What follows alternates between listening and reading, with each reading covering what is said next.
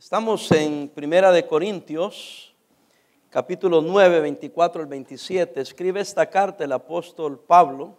Se habla siempre que era una iglesia carnal, que era una iglesia que no era muy espiritual.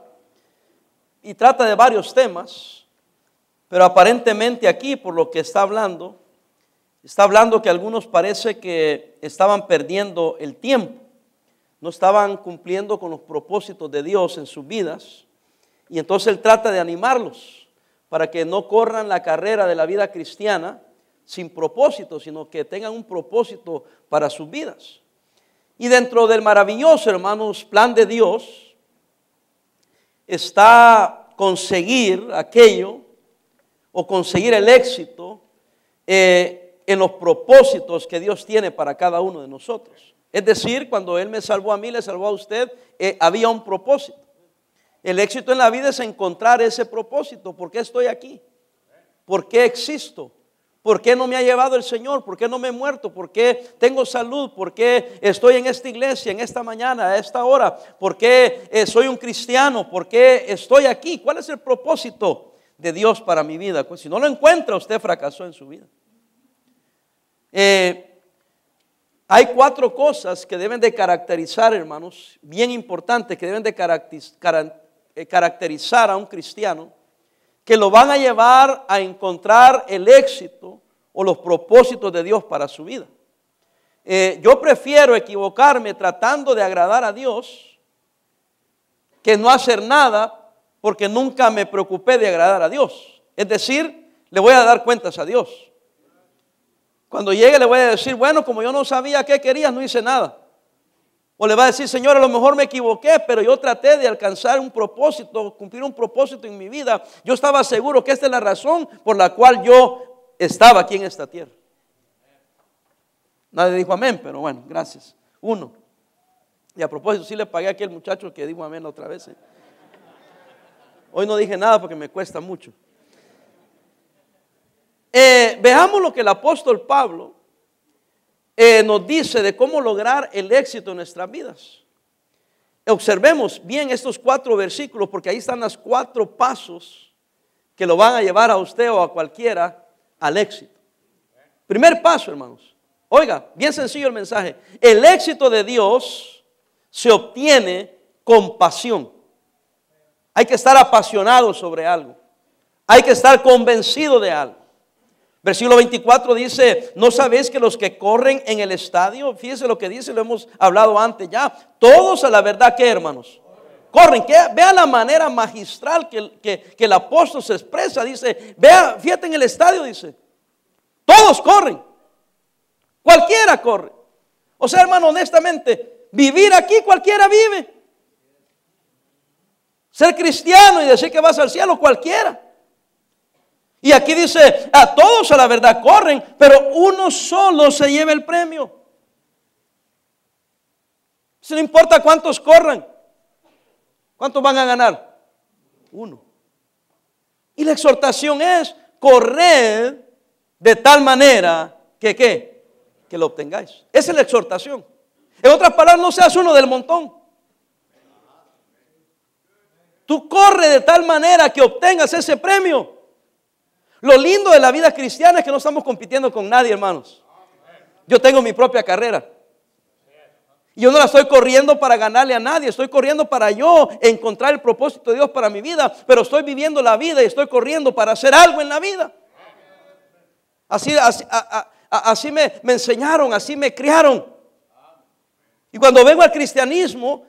Gloria a Dios que pude ver que también existe ese espíritu, hermano. Algunos piensan que eso no es muy cristiano, pero lo vemos. Entonces el apóstol Pablo no era cristiano. Cuando les dice, mira, fíjate en el estadio, todos corren. Pero solo uno se lleva el premio. Si tú vas a correr, corre para obtenerlo.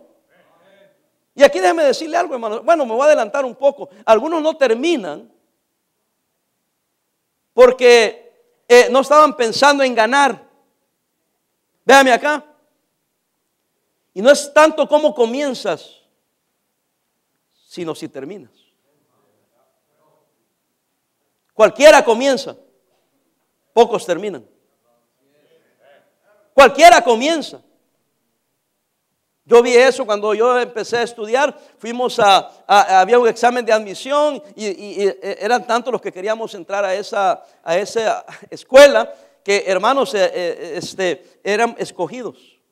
Pero ¿sabe que en mi clase entramos 60 estudiantes? Y después de 3 años nos graduamos solamente 24. Muchos se salieron el primer trimestre, otros se salieron solo un año, ya no siguieron el otro año. Y yo decía, pero qué desperdicio, cuántos jóvenes hubieran podido entrar cuando entramos nosotros, que se quedaron afuera, que hubiesen tenido más carácter para terminar. Pero alguien ahí se metió, no terminó y le estorbó a alguien. ¿Alguien está aquí? Que no sea usted. Que no sea usted. Pablo usa uno de los deportes practicados durante los juegos ísmicos, que eran las carreras. Y habla de un sentimiento que debe prevalecer, óigame bien, cuando se quiere obtener algo que se ha soñado. A este sentimiento se le llama pasión. Pablo dice, al responder la pregunta que él mismo formula, corred de tal manera que lo obtengáis. La pregunta que él mismo se hace, ¿de qué manera se debe correr para obtenerlo? Óigame, la pasión es el ingrediente principal, oiga, para conseguir ganar la corona. La pasión. ¿Qué tanto lo deseas? ¿Qué tanto lo quieres? ¿Qué tanto quieres triunfar en la vida? ¿Cuánto estás dispuesto a pagar? Amén. Hermano, la pasión nos mueve a hacer las cosas que más anhelamos. Si no agarra nada, agarra esto. La pasión es el combustible que mueve la voluntad. Nadie va a tener éxito si no está apasionado sobre lo que quiere. ¿Quieres ser doctor? Apasionate. ¿Quieres tener un negocio? Apasionate. ¿Quieres ser, puede ser un oficio, puede ser pintor, mecánico, puede ser carpintero, puede ser un profesionista? Usted apasionese de eso y lo va a lograr. Amén. Sueñe. Viva por ese sueño. Esfuércese, pague el precio. Si es algo que vale la pena, le va a costar, hermano. Nada es fácil en esta vida, jóvenes. Nada es fácil en esta vida. Pablo dice, cualquiera corre, solo uno se lleva el premio. Corran de tal manera que lo obtengan. Está dispuesto a pagar el precio. Número 2, dije, número 1, el éxito de Dios se obtiene con pasión. Número 2, el éxito se mantiene, oiga, con dominio propio. Versículo 25, todo aquel que lucha, de todo que hace, se abstiene. Ellos a la verdad para recibir una corona que, hermanos, corruptible, pero nosotros una que incorruptible. Cuando la Biblia, cuando hablamos de dominio propio, estamos hablando de disciplina. Disciplina. Vea conmigo ahí, 2 de Timoteo, por favor, 1:7. 2 de Timoteo 1:7. Encuéntrelo ahí, por favor. Dice así, se lo leo. Porque no nos ha dado Dios espíritu de ¿qué? De cobardía, sino de poder, ¿qué más? De amor y ¿qué más? Dominio propio. Dominio propio. La palabra para dominio de uno mismo procede de la raíz griega que quiere decir agarrar, oiga, o aferrarse. Véame aquí, lo cual describe la fortaleza de una persona, ve aquí por favor, que se apodera de sí misma y que es capaz de controlarse. Disciplina, dominio propio. Sí, puedo hacer esto, puedo hacer aquello, pero no lo voy a hacer porque esto me va a impedir que yo llegue y cumpla los propósitos de Dios para mi vida. ¿Alguien está aquí? Y entonces, eso es lo que quiere decir, aférrate, agárrate, mantente disciplinado, mantente agarrado, pronto va a pasar el tiempo y vas a lograr aquello que te has propuesto. Disciplina.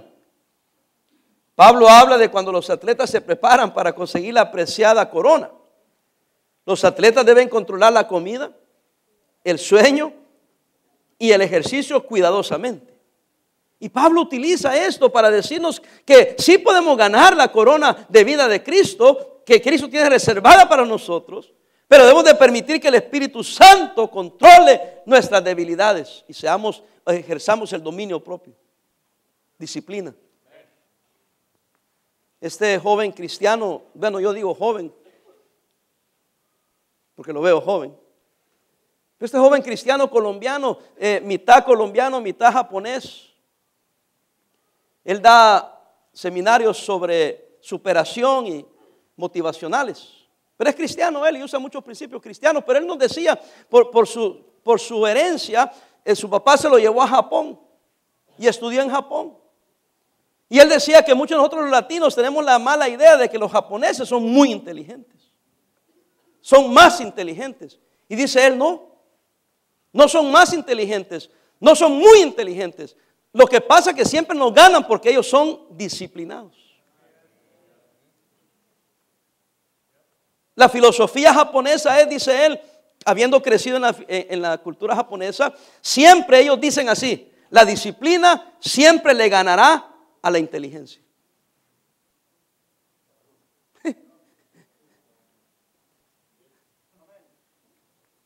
Pero, ¿qué pasa con nosotros los latinos? Si somos honestos, hermano, una de las cosas que una de nuestras debilidades como latinos es la indisciplina. En realidad no somos bien disciplinados, no somos bien ordenados. Es más, nosotros los latinos resentimos la disciplina. Resentimos el orden.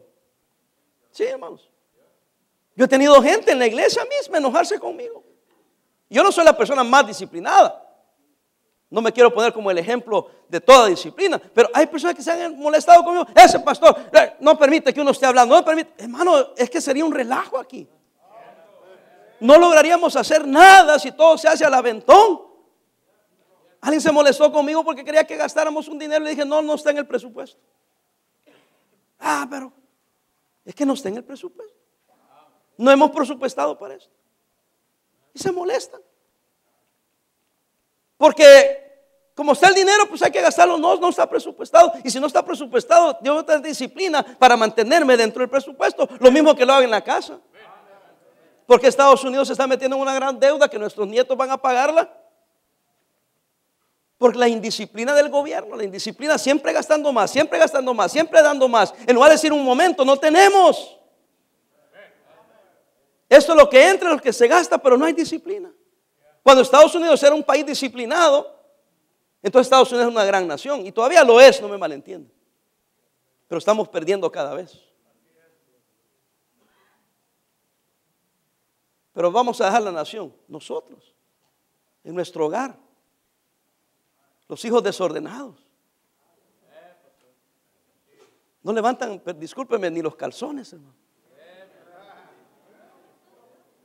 Sí, uno debe disciplinarse y decir, espérate, aquí sí se hacen las cosas. ¿Y por qué? Porque así debe ser. Yo sé que podíamos caer en lo exagerado, entiendo perfectamente eso. Yo quiero ser lo suficientemente disciplinado como para lograr cosas, pero lo suficientemente desordenado para disfrutar la vida, amén. ¿Sí me explico? Pero más al lado de la disciplina y el orden que el desorden. ¿Alguien está aquí? Disciplina. Yo veo personas que comienzan cosas y aparentemente tienen éxito y todo, qué tremendo. Digo, espérate, dale 10 años, 15 años, 20 años.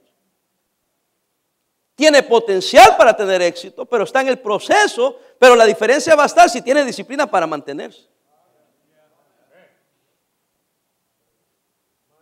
Sí, hermanos. Discúlpeme, no quiero desanimarlos, quiero animarlos para que si van a hacer algo en la vida, entiendan una cosa: se obtiene compasión, tengo que dedicarme a eso. Segundo, se mantiene con dominio propio, tengo que ejercer la disciplina. Número 3, solo son 4. El éxito se consigue cuando se va a algo seguro. Vaya conmigo ahí, regresemos a 1 Corintios 9, versículo 26. De cada versículo hemos sacado un punto. 26, así que yo de esta manera, ¿qué dice Pablo? Corro, no como a la ¿qué? A la aventura. De esta manera ¿qué? Peleo, no como quien golpea a quien, al aire. Otra vez regresa a las carreras y ahora habla de una pelea. Yo puedo imaginarme, nomás para ilustrar esto, un boxeo, ¿no? Usted no ve al boxeador teniendo a su contrincante enfrente tirar golpes para un lado. Él se concentra y tiene que olvidarse lo que gritan acá, y se pone y se concentra en golpear a su contrincante. Una de las cosas que Muhammad Ali tenía era que él podía distraer a sus contrincantes. Les hablaba y les decía, oh, man, eso no duele. Ay, pues me golpeas como niña. Sí, dicen que les decía cosas. Y él peleando, pero les tiraba algo y aquellos se enfurecían, se desconcentraban, y ahora Muhammad Ali podía hacer lo que él quería. Y dice Pablo, mira, ten cuidado con distracciones. Ten cuidado con estar corriendo nomás sin ningún propósito en tu vida. Porque, hermano, el que le tira a nada, le pega a nada. Todos hemos visto, no sé, ¿verdad? Algunos de ustedes son bien santos que nunca vieron caricaturas. Pero yo me acuerdo cuando miraba las caricaturas y miraba a alguien que estaba domando a un león. ¿Cuánto lo vieron al que estaba domando a un león con una silla? Yo de niño decía, ¿por qué una silla? Me tomó casi 50 años para investigarlo. ¿Por qué? Los domadores de leones, hermanos, saben que cuando se usan una silla, logran dominar y paralizar al más fiero de los leones. ¿Sabe por qué? Porque las cuatro patas de la silla son para el león un problema diferente y distractor individual que paraliza al león. Y al paralizarse queda inútil. Sí, hermanos. Porque no se concentra, no puede, porque le mueve la pata y le mueve para otro lado y él ve la pata, ¿me entiende? Sí. Qué bueno que la comparación sí que es con un animal, pero con un león, amén, por lo menos no es cualquier animal. Yo me acuerdo que mi mamá, cuando yo era necio, me decía animal bruto. Y nunca se me olvidó porque yo decía, pues si los animales de por sí son brutos, pero aquí yo creo que era doble bruto, era animal y bruto. Nosotros de chamacos nos portábamos mal, ¿verdad? Entonces, animal bruto. Lo bueno que no me la creía, amén. Pero el animal se paraliza y lo inutiliza. Cuando nosotros no tenemos metas claras en nuestras vidas, óigame, y nos involucramos en muchas cosas, llegará un momento que no podrás rendir adecuadamente en ninguna. Porque no te enfocas. Yo le digo, hermano, porque yo soy pastor, usted tiene su profesión, yo tengo la mía, y yo tengo que enfocarme en lo que estoy. A mí me invitan para hacer esto, para hacer lo otro, y yo batallé para aceptarle al pastor Fernández, ayudarle con las conferencias de fuego de evangelismo, porque una vez que yo entro a algo, yo le entro bien, y lo quiero hacer correctamente, y yo sabía, no quería distraer la iglesia. Y por la gracia de Dios estamos teniendo buen éxito en Centroamérica. Dios está haciendo cosas maravillosas y pronto el otro año, este año que viene, primero Dios, tengamos nuestra conferencia también en Costa Rica. Ya tenemos en Belice y todos los demás, y muchos pastores están viniendo y estamos tratando de hacer influencia ahí. Y el pastor Fernández dice, ah, pastor, parada, gracias por ayudarnos con eso. Y batallé porque yo no quería distraerme de lo que es la iglesia, hermanos. ¿Sí me explico? Pero yo consideré que ya era un punto donde ya la iglesia está caminando, estamos ya establecidos, ya tenemos un rumbo. Dios me ha bendecido con un tremendo grupo de líderes y jóvenes que trabajan como empleados en el staff. No están maleados, no tienen sus propias agendas, simplemente queremos servir al Señor. Y yo dije, bueno, ahora ya creo que podemos, ya yo dedicarme a esto y a esto y seguir el mismo rumbo que llevamos como iglesia. ¿Sí están conmigo, hermanos? Pero la pensé mucho. Porque yo creo en esto de ir a lo seguro. Esto es lo que yo voy a hacer. Algunos de ustedes no sé qué preguntarles. Ya, ¿dónde trabajas hoy? ¿Qué estás haciendo hoy? Y casi la próxima vez que lo vea, el próximo domingo, preguntarle, ¿y ahora qué? ¿No te puedes concentrar en algo? ¿En una sola cosa? y poner todo tu esfuerzo, tu disciplina, tu pasión en una sola cosa. ¿Sabía usted que hay gente que en un año pueden tener hasta 10 diferentes trabajos? ¿Qué? Y después de vivir 20 años en Estados Unidos han tenido como 50, 100 quizás clases de trabajo. No, hermano, usted échele ahí ganas ahí donde está, y si Dios lo mueve y si Dios le indica y va a algo seguro, entonces cambie. De lo contrario, no cambie. ¿Sí está conmigo, hermano? Es que si no, no vas a progresar. Ahora, no quiere decir que te mantienes 40, 50 años en el mismo trabajo, a menos que hayas progresado dentro de ese trabajo. Empezaste allá abajo, has subido como manager, como supervisor, y ahora estás en el área ejecutiva. Bueno, gloria a Dios, qué bueno.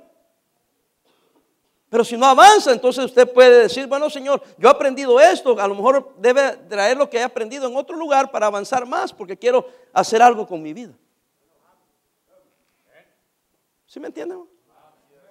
A veces oigo yo cuando hay huelgas y todo, esta compañía no sirve, he pasado 30 años con esta miserable compañía. Yo digo, aquí no es bruto la compañía, sino el bruto que quedó 30 años ahí. ¿Sí me entiende? Ya me eché enemigos. Pero uno puede decir, no, eso es lo que yo quisiera hacer. Bueno, entonces tienes que apasionarte sobre eso. Eso es lo que yo debo de hacer, tienes que tener disciplina. Esto es lo que yo voy a hacer, entonces ve a lo seguro, mantente ahí, aprende bien lo que vas a hacer y aviéntate. Pastor, y si no tengo éxito, si eres disciplinado vas a tener éxito. Vendrán tiempos difíciles. Vendrán tiempos de llorar, de preocuparte, pero si te mantienes, si eres disciplinado, vas a tener éxito. Por último, el éxito se pierde por descuido. Quiero que vean qué sencillo es esto. Se obtiene con pasión. Se mantiene con dominio propio o disciplina. Se consigue cuando se va a algo seguro. Y cuarto, se pierde por descuido. Versículo 27, sino que golpeo mi cuerpo, dice Pablo. Yo golpeo mi cuerpo, dice. Y lo pongo en servidumbre. No sea, fíjense lo que nos presenta el apóstol, que habiendo sido yo, ¿qué? Heraldo o anunciador para otros. ¿Se imagina? Qué ridículo. Dice Pablo que yo habiendo sido anunciador para otros, yo mismo venga a ser, ¿qué? Eliminado. Para que me entienda, yo ahorita lo estoy tratando de animar a usted, y cuando yo termine mis días, termine fracasado. Y usted teniendo éxito, usted diría, pues él fue el que me enseñó todo esto. Pero mira, él no está en nada. ¿Por qué? Porque se descuidó. Un descuido. Un descuido, un desvío. ¿Quién cree que es el experto en desviarlo a usted, desviarme a mí, y que nos descuidemos y aprovecharse de un descuido? ¿Cuántos errores se toman? Decía el diablo. ¿Cuántos errores se toman para que usted eche a perder todo en su vida? Uno. Alguien, cuando yo empecé la vida cristiana, hizo esto y nos enseñó y dijo, ¿qué es lo que ven aquí? ¿Qué es lo que ven? Un punto. ¿Qué ven aquí? Un punto, no, es una hoja. Bueno, a mí me lo enseñaron y se me quedó grabado. Y él dijo, la hoja es tu vida. Y cuando tú la riegas solo van a ver tu error. Y no ven todo lo bueno que has hecho. No somos así. Entonces, ¿de qué creen que me cuido yo? Del punto. Ese es el descuido. Porque no importa cuánto yo haya hecho por 35 años, cuando yo la riegue y me descuide y la riegue, ¿qué van a ver? El punto. Y mire, si usted se atreve a hacer algo con su vida, muchos le van a ver los errores porque usted se ha parado para que lo vean. Si no quieres que hablen de ti, que te critiquen a ti, no hagas nada en la vida. Por eso hay muchos que han fracasado porque son cobardes, que no quieren que los critiquen, que hablen mal de ellos. Hermano, la verdad es que si esta iglesia hubiera fracasado, si hubiera hablado de mí, ya ni me pelaron los miserables. Pero por la gracia de Dios, como hemos avanzado y seguimos adelante, seguimos siendo el blanco. ¡Ey! Bring it on. Tráelo. Yo no me voy a desanimar. Estoy apasionado. Estoy disciplinado. Algunos se ríen de esto, pero es que uno es formado de cosas que uno aprende, hermano. Usted lea la historia de Winston Churchill, primer ministro de Inglaterra durante la Segunda Guerra Mundial. No solo salvó a Inglaterra, pero posiblemente fue instrumento para vencer a los nazis en Alemania. Y él dijo esto. Dice, no puedes pararte a apedrear a cualquier perro que te ladre, porque si no, nunca llegarás a tu destino. ¿Le dolió? No puedes, dijo él, parar y agarrar a pedradas a cualquier perro que te ladre, porque no llegarás a tu destino. Oí decir al pastor Chapola acá en West Coast, dijo, tú debes de caminar como el perro pastor alemán. Dice que va caminando por la calle el pastor alemán y se impone, y le sale un chihuahua y el pastor perro alemán sigue, lo ve y sigue su camino, como diciendo, miserable perro. Hey, ¿tú eres un Winston Churchill o eres un pastor alemán o eres el chihuahua? Hermano, si hablar y criticar cualquiera lo hace, pero sobresalir y ser alguien, eso no es de cualquiera. Mira, en el trabajo, tú sobresales en el trabajo y te empiezan a dar supervisor o te empiezan a dar más horas y te empiezan a pagar más, te va a echar el enemigo a tus amigos. ¿Por qué crees que es diferente aquí en la iglesia, hermanos?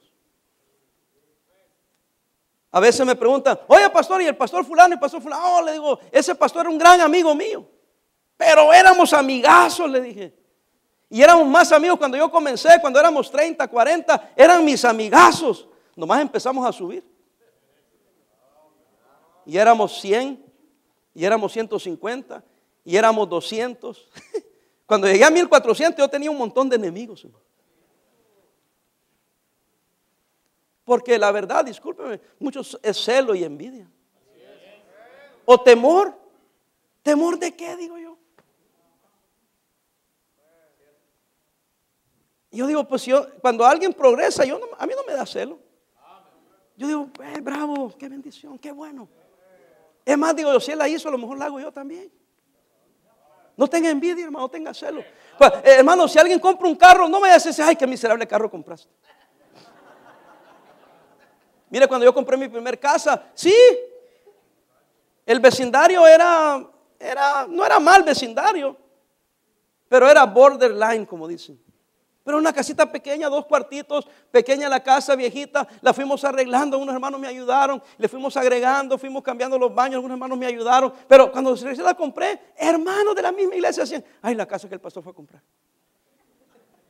Ay, yo no sé por qué compré esa casa.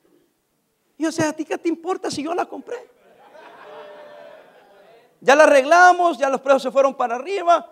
Y entonces ahora vivimos en un mejor vecindario, en una mejor casa. Y ahora dicen, mira, nomás este ingrato es la casa que tiene. Y yo dije, a la puchica vos.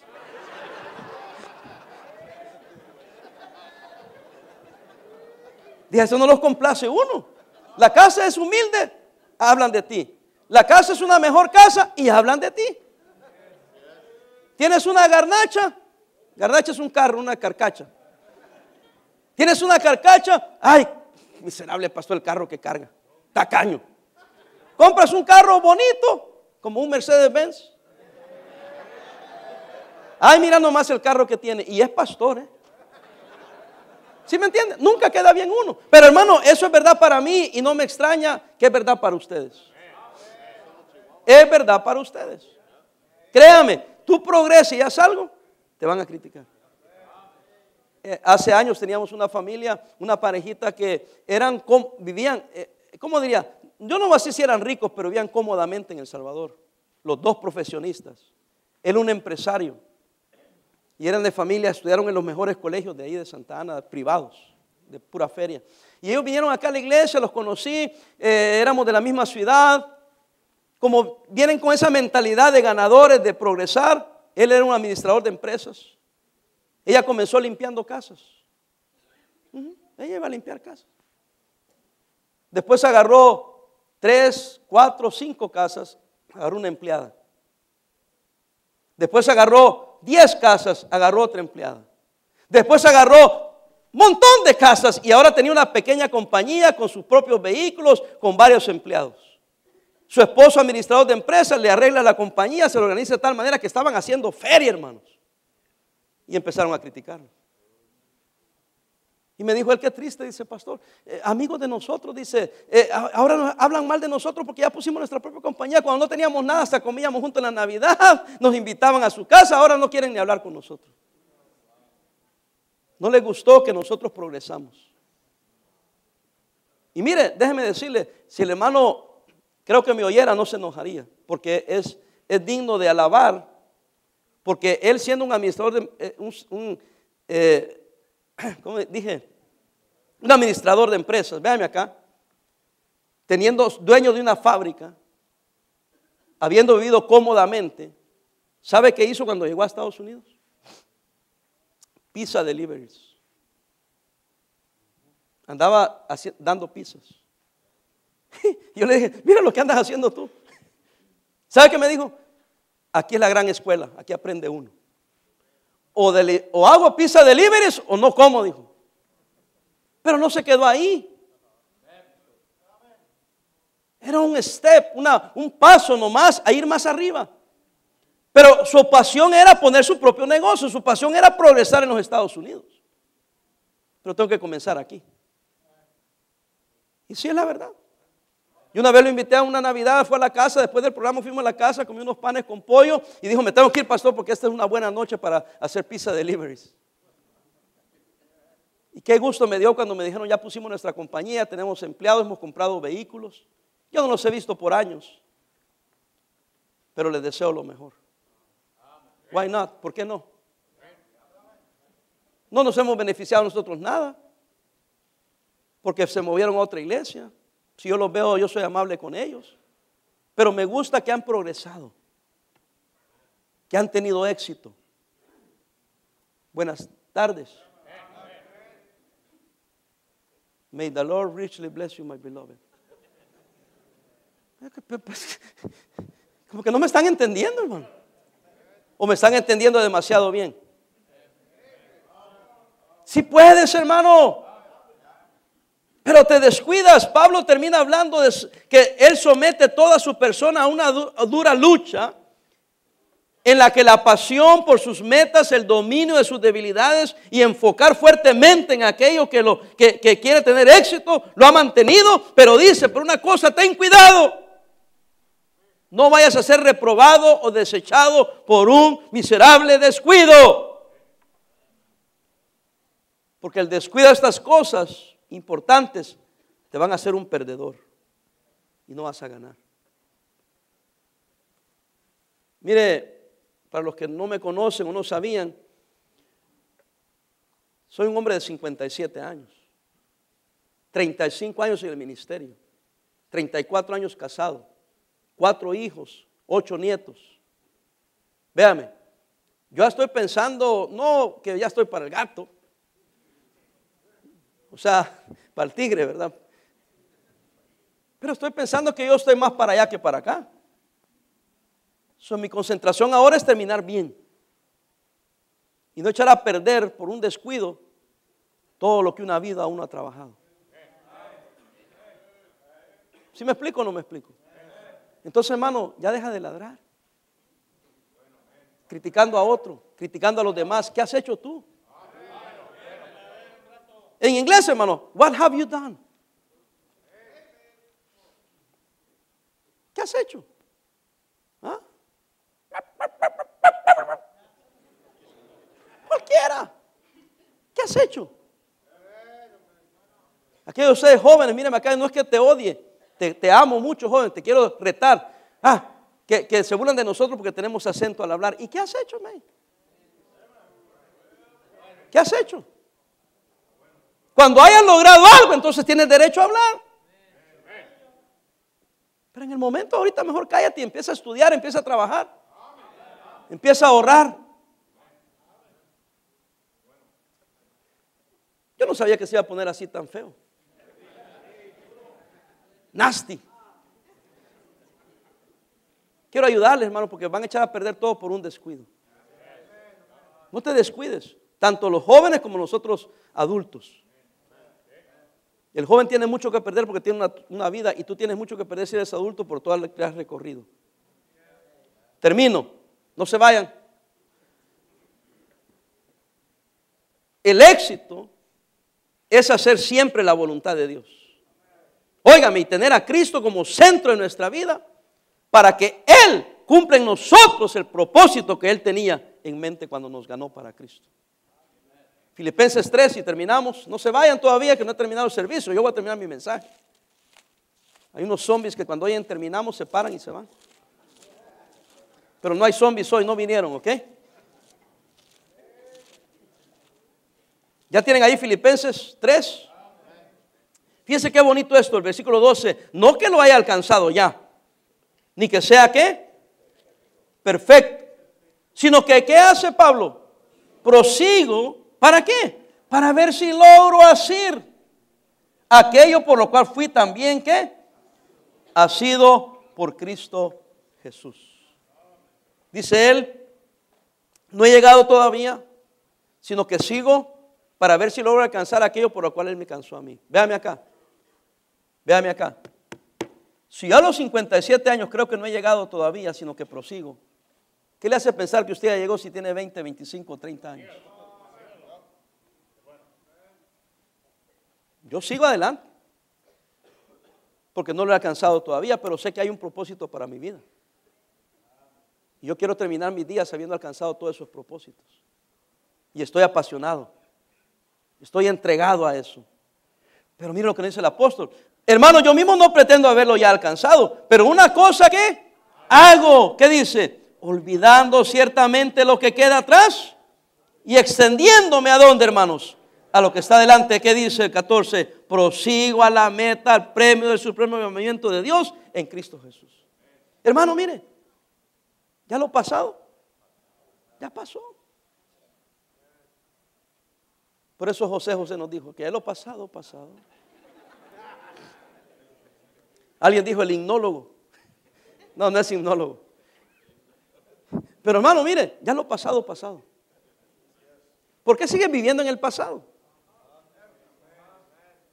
Oye, digo, oye, ¿y el hermano aquel qué pasó? No, el pastor, es que ese hermano anda bien desanimado, dice, anda bien agüitado, anda bien amargado. Pero ¿de qué se amargó y por qué anda agüitado por no sé quién? Ya, dígale a este vato que aquel vato ya se fue, hombre. Y hay vatos que bien amargados, hermano, por culpa de otros vatos que ya ni están en la jugada. Y usted todo amargado. Pastor, no hubiera dicho eso. ¿Y por qué no? Ya lo pasado, pasado. Mira, hermano, agarra ese libro de tu vida. Mira, hermano, ya pásate otro capítulo.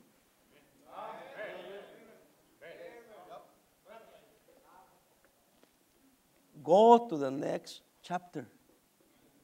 Hasta en inglés le estoy diciendo ya.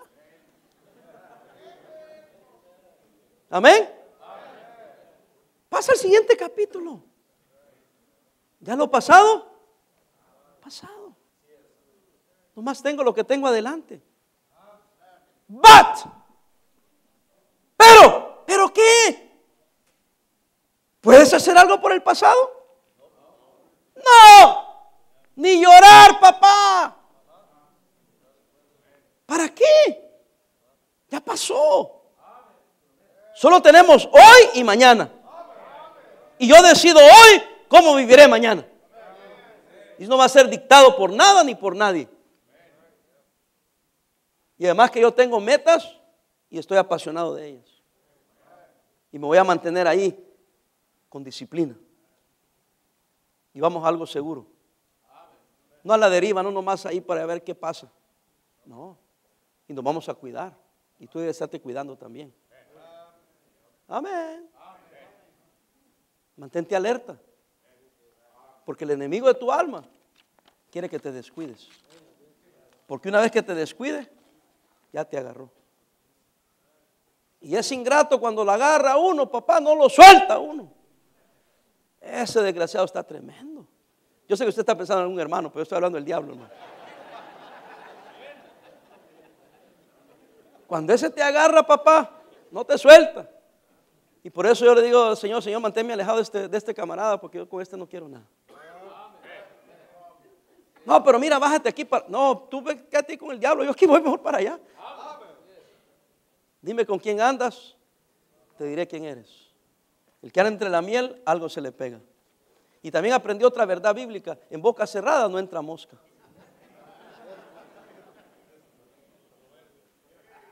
Son refranes, le llamamos nosotros. Y yo, mira, mejor ver, dice, ¿qué dice? Ver, oír y callar. Mira, oye y cierra la boca. ¿Sí? ¿Y por qué murió el pez? ¿Por dónde muere el pez? Por su boca. Por andar de bocón.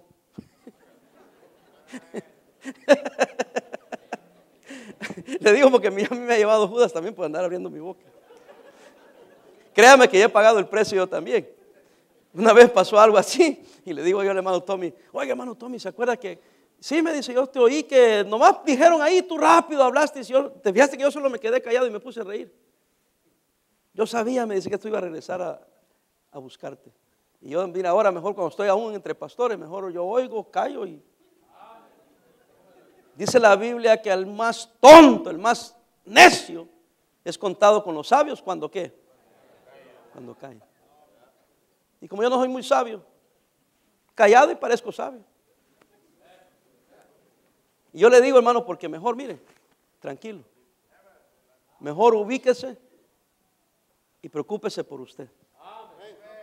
De usted terminar la carrera. Yo les amo, les aprecio muchísimo y me gustaría ver este año errores que cometimos, los dejáramos por un lado y comenzáramos el próximo año borrón y cuenta nueva.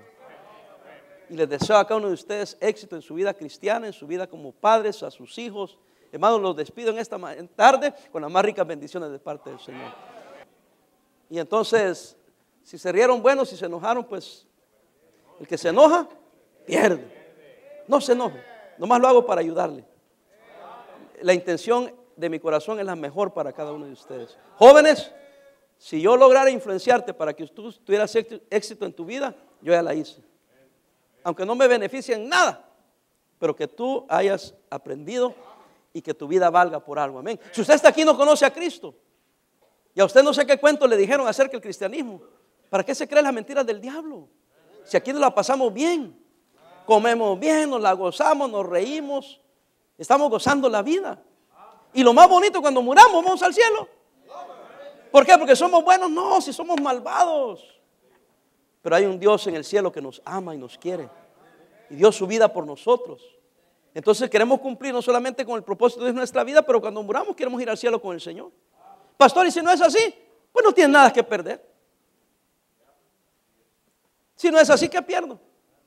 Tuve una buena vida, buenos amigos, se comí bien, mira.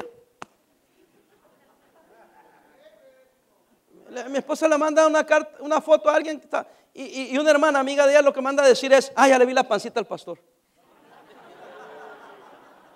Y yo le dije, dile a la hermana que no se meta con mi panza,